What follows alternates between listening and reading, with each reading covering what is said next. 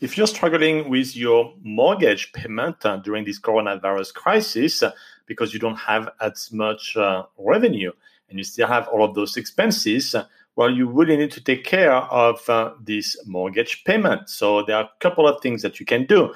I've already talked about the so-called, so-called forbearance, uh, which is basically to push out your payments by a couple of months, and you can have either deferment of payment or to have your uh, loan modified.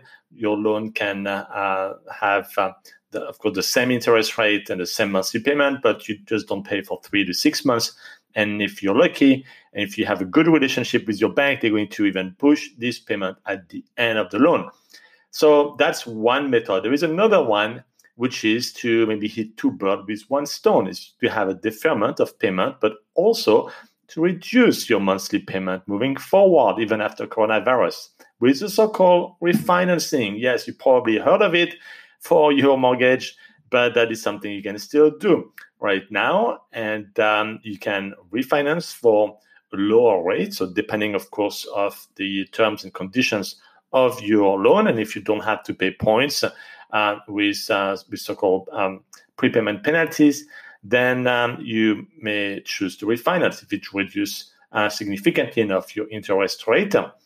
Uh, for me, I don't refinance if it's less than 0.5% of the rate, just as a, a general rule. But if it is a, an interest reduction, then you can reduce your monthly payment.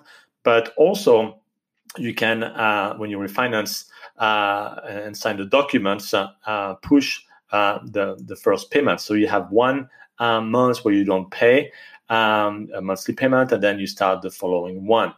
And um, that is um, uh, helping you to delay, of course, the payment as well. Now, keep in mind that if um, you selected the earlier version, I mentioned the forbearance, just keep everything as is, but you push your um, uh, monthly payment and you just don't renegotiate your rate, um, you uh, likely won't be able to refinance at the same time can always refinance later after the forbearance, but not during the forbearance. So check with your bank.